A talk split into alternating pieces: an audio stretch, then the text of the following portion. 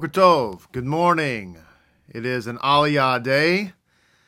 I am uh, Rabbi Griffin, of course. It's very uh, much a blessing to be with you today as we are uh, experiencing our Aliyah day for Kedoshim, the second reading, Baruch Hashem. We are going to be in uh, the Kehil Tumash, chapter 19, beginning in verse 15. If you have your uh, Kehil Tumash, we're going to welcome you to join us. We're going to be on page 661. It's going to be quite uh, a blessing to be with you this morning, Baruch Hashem. So we have lots of things to share today and some uh, things to look back on uh, from yesterday. It's going to be uh, amazing. There's actually so much to share. We're going to have to, uh, uh, you know, share all that we can today and uh, prayerfully uh, get back to some of it uh, tomorrow as well. So, once again, thank you for joining me. Uh, Aliyah Day. We're going to be on Parasha Kedoshim, second Aliyah. If you have the ArtScroll Humash, we're on page 661. We begin reading in chapter 19 and verse 15. So let's read and get right to our time together says, You shall not commit a perversion of justice, you shall not favor the poor, you shall not honor the great. With righteousness shall you judge your fellow. So, uh, proper judgment, fair judgment, equal justice under the law is a tenet of Torah. We're not supposed to give preference to our friends, people who are indigent or whatever, people who are wealthy. Everybody's supposed to have the same law. And and many of us have seen in our own country where uh, that doesn't happen. Where if you're very wealthy, you seem you seem to uh, operate under a different justice system. And sometimes people, if they're very poor, indigent, they're given a pass. But what does that do? It creates injustice, which is really a foundation for evil. It's not good, and obviously, it's against the uh, it's against the Torah. So it says, uh, you shall not be a gossip monger among your people. You shall not stand aside while your fellow's blood is shed. I am Adonai. You shall not hate your brother in your heart. You shall reprove your fellow and do not bear a sin because of him. You should not take re- revenge, and you should not bear a grudge against the members of your people.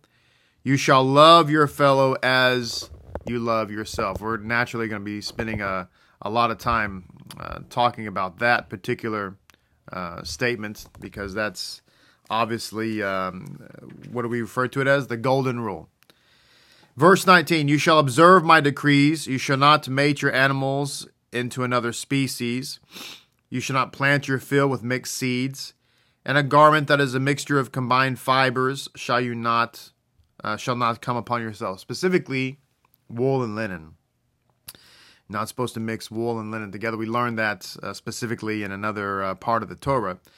Those uh, commandments I just read are what are referred to as hukim. These are commandments uh, for which we don't have a definite reason why. It just kind of goes back to the concept, as I was mentioning yesterday, of making distinctions or separating separating that which is permitted, that which is forbidden. Only God knows why we can't mix, like we just said. Only God knows, for that matter, why we can't mix meat and dairy. Sure, there are some uh, scientific, nutritional, uh, digestive um, reasons, perhaps, but ultimately we don't really know. The bottom line is, is that we we live a life of separation. Ultimately, that's what Torah is all about. It's it's um, some might say it's it's living the quote unquote fasted life, but but it's really living the holy life. Verse twenty: If a man lies carnally with a woman, and she is a slave woman who has been designated for another man, and who has not been redeemed, or or freedom has not been granted her, there shall be an investigation, and they shall not be put to death, for she was not has not been freed. And so it says here in verse 21 He shall bring his guilt offering to Adonai to the entrance of the tent of meeting, a ram guilt offering. The Cohen shall provide him atonement with the ram guilt offering before Adonai for the sin that he committed, and the sin that he committed shall be forgiven him. Now, I just want to glance back for a second at yesterday's Aliyah because we did leave a few things on the table from Rabbeinu Bachya. I just want to mention um, right quickly here. We spoke at the conclusion of the Aliyah yesterday, talking about the fact that there were God during creation created the angels who had a level of divine intelligence. And then he created the creatures who are bound to earth by their bodies and therefore don't have the divine intelligence. And then he created man, who's a combination of two. And our job, our mission, is to live for God uh, in this human body uh, as a more or less divine being. As it says here in Rabbeinu Bachya, it says, As long as Adam did not sin, and as a result became enmeshed in the urges common to animals, he was a true angel of, of Hashem, although possessed of a body. Now, I want you to think about this for a second. We're just going to think about the the deep esoteric uh, underlying message of that that Adam himself was a divine being. He wasn't, of course, God, obviously. But the sages point out that Adam looked so much like Hashem that the angels bowed down to worship him when they first saw him. They didn't realize it wasn't Hashem, which tells us what? It tells us when it talks about that we're made in the image of God, it's literal. It's literal which tells us that Hashem has some type of of image. Hashem has some type of image. I think about it. Just just dwell on that for a moment, because there are people that, that will tell you uh, that God has no form. He's absolute spirit. He has no you you know there and therefore you know Yeshua no way he could be a manifestation of God because that's untenable. But but let's go back to this reality that the angels bowed down to worship Adam. Why? Because they they looked at him and said, "That's Hashem." Now, how is that possible if Hashem doesn't have an image? That is that doesn't make any sense. If all they see is spirit, they don't ever see any any type of uh, form or any type of manifestation. How is that even possible? And besides that, it goes against Torah. Why? Because when it says in Numbers chapter twelve that Moses would go to the God is speaking, by the way, in Numbers chapter 12. He's telling Aaron and Miriam, he said, when Moses comes to the tent of meeting, that uh, he speaks to my image. That's what he says literally. He speaks to my image. What image? You see. So going back to Adam. So Adam is now he's like a divine being. And so what was the purpose? What was what was Adam's ultimate purpose? According to Rabbeinu Bachya, let's just put the thoughts together. He says, had he not sinned and therefore been enmeshed in the urges of his animalistic nature, then he would have been a true angel of God in a human form, in a bodily form. So Adam's goal, or I should say, God's purpose for Adam was for him to be divine in the flesh. I mean, let's just put it together. Let's use logic and common sense. Otherwise, this statement doesn't make any sense. What would be the point? So it says, as a result, he was fit to live forever. He's going to live forever. Ultimately, Adam was supposed to be that, that divine being, let's say, in a human form forever. Isn't that what Yeshua ended up being, by the way? When he was resurrected, wasn't he that divine being in a human form forever? Because didn't he tell the Talmidim, look, touch, touch me. Spirits don't have flesh and bone. This is why he's referred to as a second Adam by the apostles. it's a, it is a, um, a tikkun for what was supposed to have happened in the Gan Eden, but did not happen. Why? Because of sin of man. So it says, as a result, he was fit to live forever, similar to the angels uh, who reside in the celestial regions. He had been placed in Gan Eden, the choicest location on earth. So it says here, seeing that he did sin, decided to respond to the physical urges, which tells us what? That sin is a choice. Remember that sin is breaking the Torah. That is the definition of sin. Sin equals breaking the Torah. It's very important. I tell the um, my class downtown every Monday. It's a very frequent, reoccurring message I give. Is that sin equals breaking the Torah? And the reason I give it so often is because the definition of sin is rarely clearly defined and you might try this as an ex. I think I've challenged you to do this before. I know I challenged the guys downtown to do this before, but um, this would be a, an interesting exercise. Uh, if you have Christian friends, or maybe especially Christian pastors, uh, just just ask them and, and ask them out of out of sincere curiosity to know their answer, not because you're trying to be smug, God forbid, or arrogant, but just ask them, hey I'm just curious. What is the definition of sin? What is sin precisely? What is the concise, uh, easy to understand, or whatever? What is sin precisely, right? And I have found that my experience, rarely do you get an answer. Rarely do you get a precise answer. It's very vague. It's very, uh, you know, subjective. But the definition of sin is breaking God's law. It's very simple. It's so simple. So so that begs the question, what is God's law? We better know that. We don't want to sin, of course. So when we sin, we're making a choice to do what? Break God's law. So this is what happened to Adam. He decided to respond to the physical urges.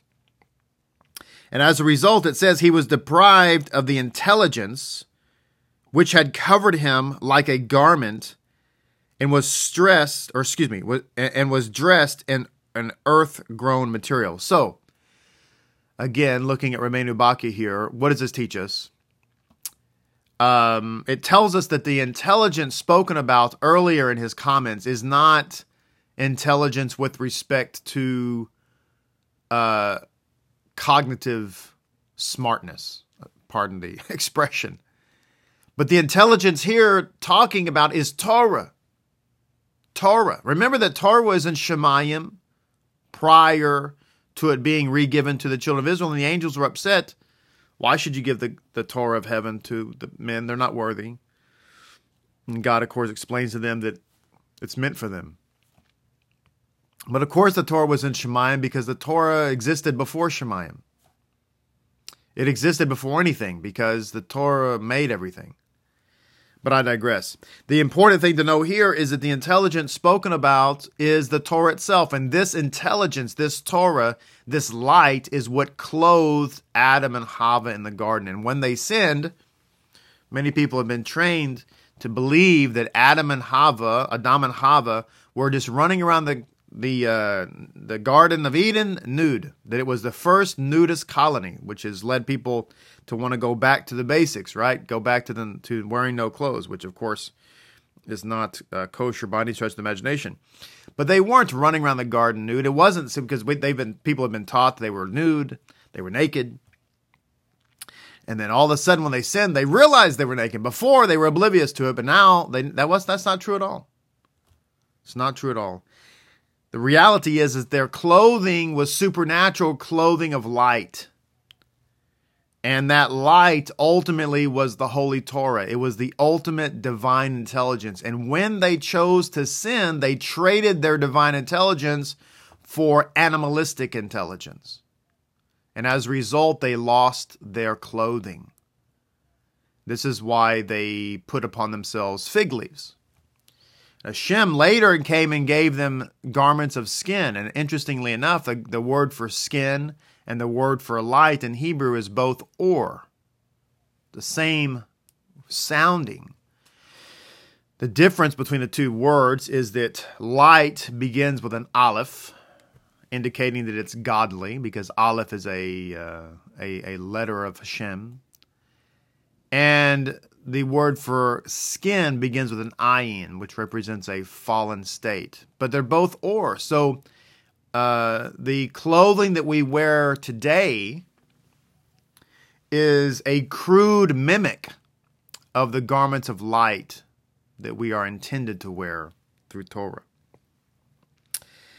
Just another comment here from Rabbeinu Bachya.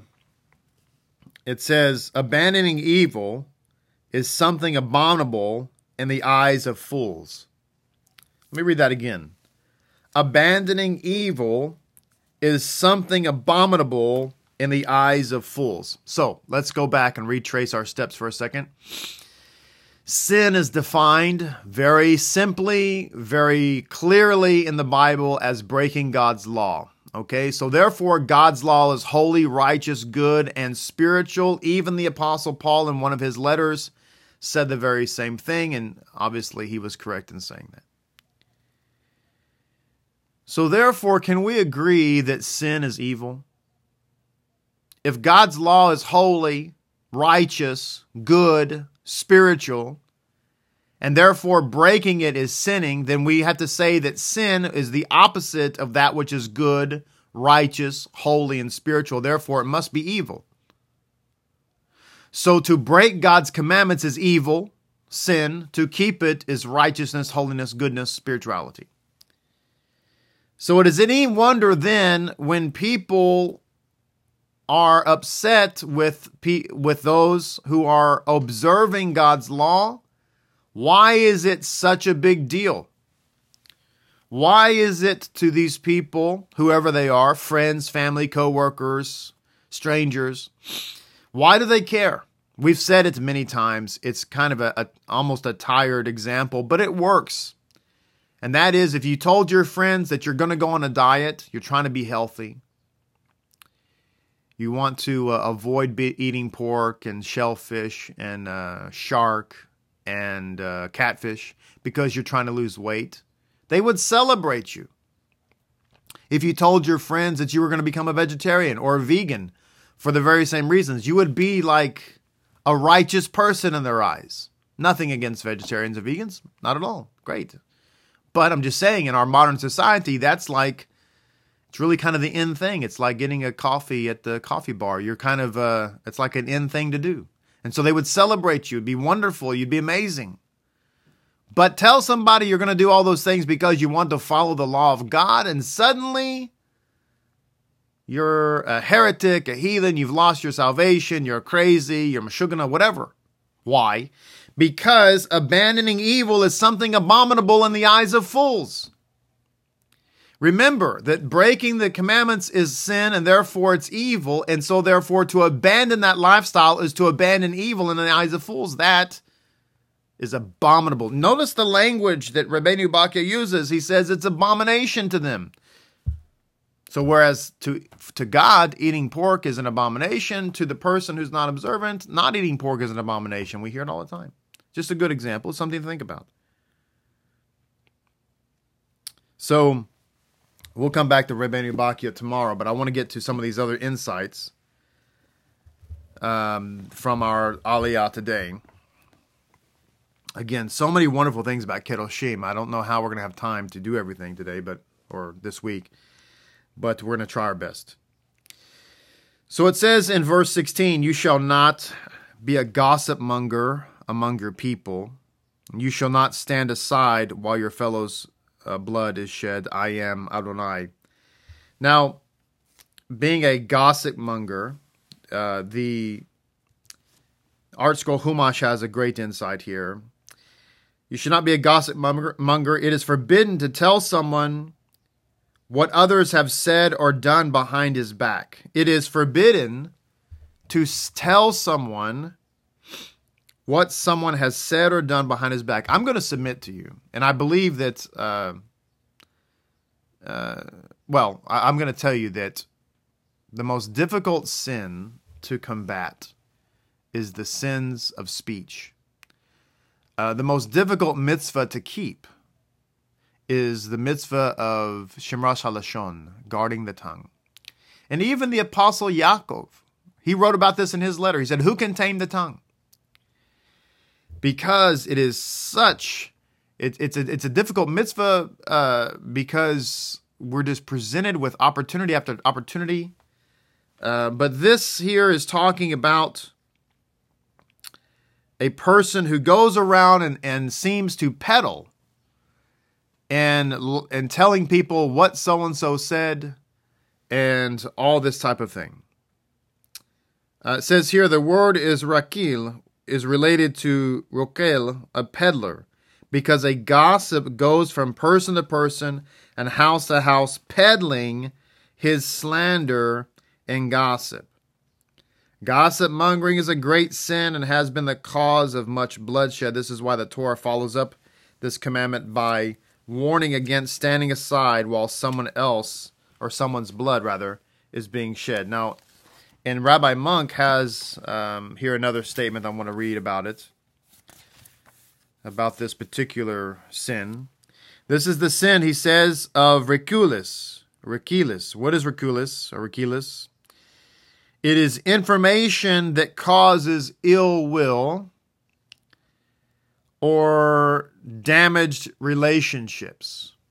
Information that causes ill will or damaged relationship. Going around telling someone, hey, so and so said this about you. Uh, that's gossip mongering. Hey, did you know that really this person, this is what they think about you? I can't believe they said it. Can you believe they said it? Any information that causes ill will or damaged relationships. Rambam writes that whoever gossips about, gossips about his neighbor commits the sin of Rechilus. Although this violation entails no physical punishment like malchut, it is a serious failing and has, on occasion, even led to murder. And he cites the story of Doeg the Edomite. What is meant by gossip mongering? Rabbi Munk asks. Someone who goes from one person to another saying, This is what so and so said about you, this is what I heard about you, and so on. Although he reports what he actually heard, Rambam tells us that his rechilus can bring disaster into the world. So we're not allowed, even if someone say, well, it's true, doesn't matter. In fact, true is almost worse than a lie. Says a much more serious wrongdoer is the talebearer or scandalmonger who speaks lashon hara, harming his neighbor's reputation even though what he says is true. As for one who slanders his neighbor with false stories, he is a motzi shem ra. A motzi shem ra is one who brings defamation of character upon his fellow man. You know, there's been a lot of discussion uh, in recent well, the last couple of years about this really, really um, horrible phenomenon we have in our country, and it's a true phenomenon of fake news. That the news nowadays is is uh, is more propaganda than anything else. If they if the news media doesn't particularly like a candidate for whatever reason politically, they spread a lot of uh, slander and and um, uh, scandal mongering, all this kind of stuff and so we people have lamented that the fake news can't believe anything. But but I just want to point out that's evil. It's very very evil. It's very very wicked to have all of that going on, telling these lies, lies about people. It's just so destructive. It's so destructive. So we it goes without saying we have to really guard our ourselves against this type of uh, of gossip we have to be very careful. We have to check our motives. We have to. Uh, it's better just to be quiet. Honestly, it's better to be quiet. It's also not good to be such a negative person. And I would also caution everybody don't put your whole life on Facebook. You know, share a little nice insights, whatever. But some people get on there. You know, you know what I'm talking about. I don't have to be. I don't have to go into uh, explicit examples, but some people get on there and they just share all the drama and trials they're going through and and uh, the, you know I, I, had a fight with my husband, and here's how it went down. Uh, what are you talking about? Keep all that stuff. You share your nice little outing with your family. We went to the zoo. Look at our picture, isn't it great? But just be careful at putting your whole life out there because it invites this rechilus. Now, the, Ham- the Chafetz Chaim points out that there are times in which we have to speak, right? Should be done with great caution, should be done with a whole lot of trepidation and, and concern. But it says here sometimes it's permitted. Why? If a man observes serious defects such as pride or anger in a person, he must inform his son's followers against his sons or followers against that person's company so they do not come to imitate his example. Indeed, when the Torah cautions us against malicious talk, even when true, the purpose is to discourage the taking of pleasure in belittling another person. But if the reason for such talk is to protect someone from a bad example, he is doing the right thing as long as he makes clear why he's saying these things. Otherwise, he will leave the impression of being hypocritical in his own devotion to Torah principles. So we shouldn't go around just speaking Lashon Hara, obviously, and just because we enjoy it, we think that it's great to tell somebody, oh, look what's going on with uh, this person, what they said about you. But sometimes it becomes necessary when you're trying to guard someone against someone who has an anger problem or a pride problem or some other type of issue. Um, uh, you know, you have to you have to tell, you have to say, yeah, you have to uh, be advised if you have somebody come into your congregation and uh, they have a past, let's say, just this hypothetically, they have a past of, uh, you know, of um, criminal activity or whatever. I mean, you have to, you'd have to make certain people aware just to be cautious. That's a protection moment. It's not. That's not just. Oh, hey, did you do you realize that person's history? No. And of course, you would only say such a thing if it became relevant to whatever they were attempting to do within the community. So just you have to uh, think about those things. But the bottom line is, even in those instances, better to ask the rabbi to get clarity from a maybe a zaken, maybe to find out how you should approach a situation if you feel it's necessary. Better to be quiet. Better not to say. Better to just keep the negativity to yourself. Listen, we live in a world of negativity. No one needs to say, it's better to have a positive attitude, let's put it that way, about everybody and see the best in everybody. It's very hard to do. It's very difficult to do. It's very challenging. No one said it was easy. It's not easy, but you have to work at it. It says, You should not stand aside while your fellow's blood is shed. If someone's life is in danger, you must try to save him. Although one is not required to endanger his own life to save another, he should not be overly protective of his of his life either. When I read that, you know, it's interesting. I immediately thought of the phenomenon we have nowadays, where if someone is um, in trouble or they're uh, someone's being attacked or something like that, there's a propensity of people to want to film it on their phones instead of helping. And the the, the most uh, egregious uh, instance was uh, a video that I saw a while back of a police officer struggling with uh, someone he was trying to apprehend at a, at a gas station parking lot. The, the the officer is is obviously waiting on backup. He's all by himself, wrestling with this guy. He's calling for help, asking people to help him. The uh, person with whom he's struggling is trying to pull his gun out of his holster. You can see him trying to do it several times. And there's about five or six people standing around just videotaping on their phones, or not videotaping, but whatever. Doesn't matter. Taping on their phones or, or video on their phones. It's crazy. What a sick and demented world we live in.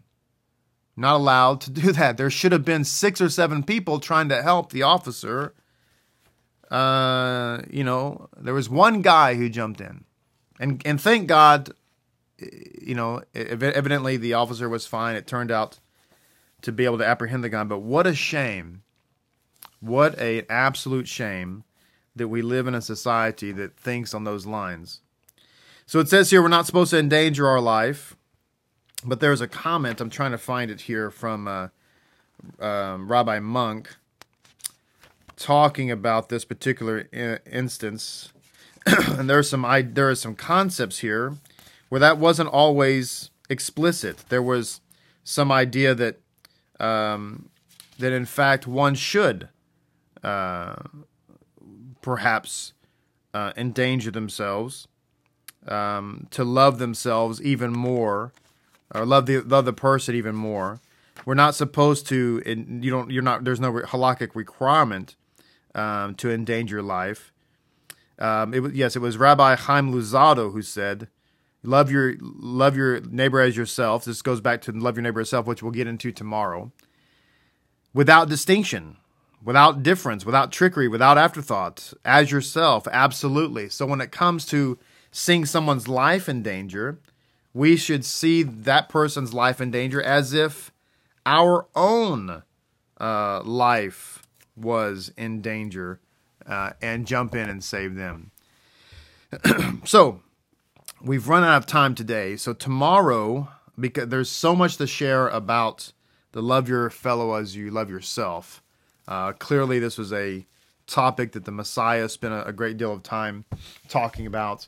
Um, the sages talk about it. It's really the cornerstone of the Jewish idea, and so we're going to hold off until tomorrow to get into that because there's so much to to share. We I don't want to uh, cut it short uh, today. So until then, may you have a blessed, wonderful, and amazing day. be joyful, be happy, be kind, be loving, and uh, guard your tongue. Watch what you say. And if there's any doubt about what you're saying, then better not to say it. Shalom and blessing. We'll see everybody tomorrow. Until then, uh, have a great day.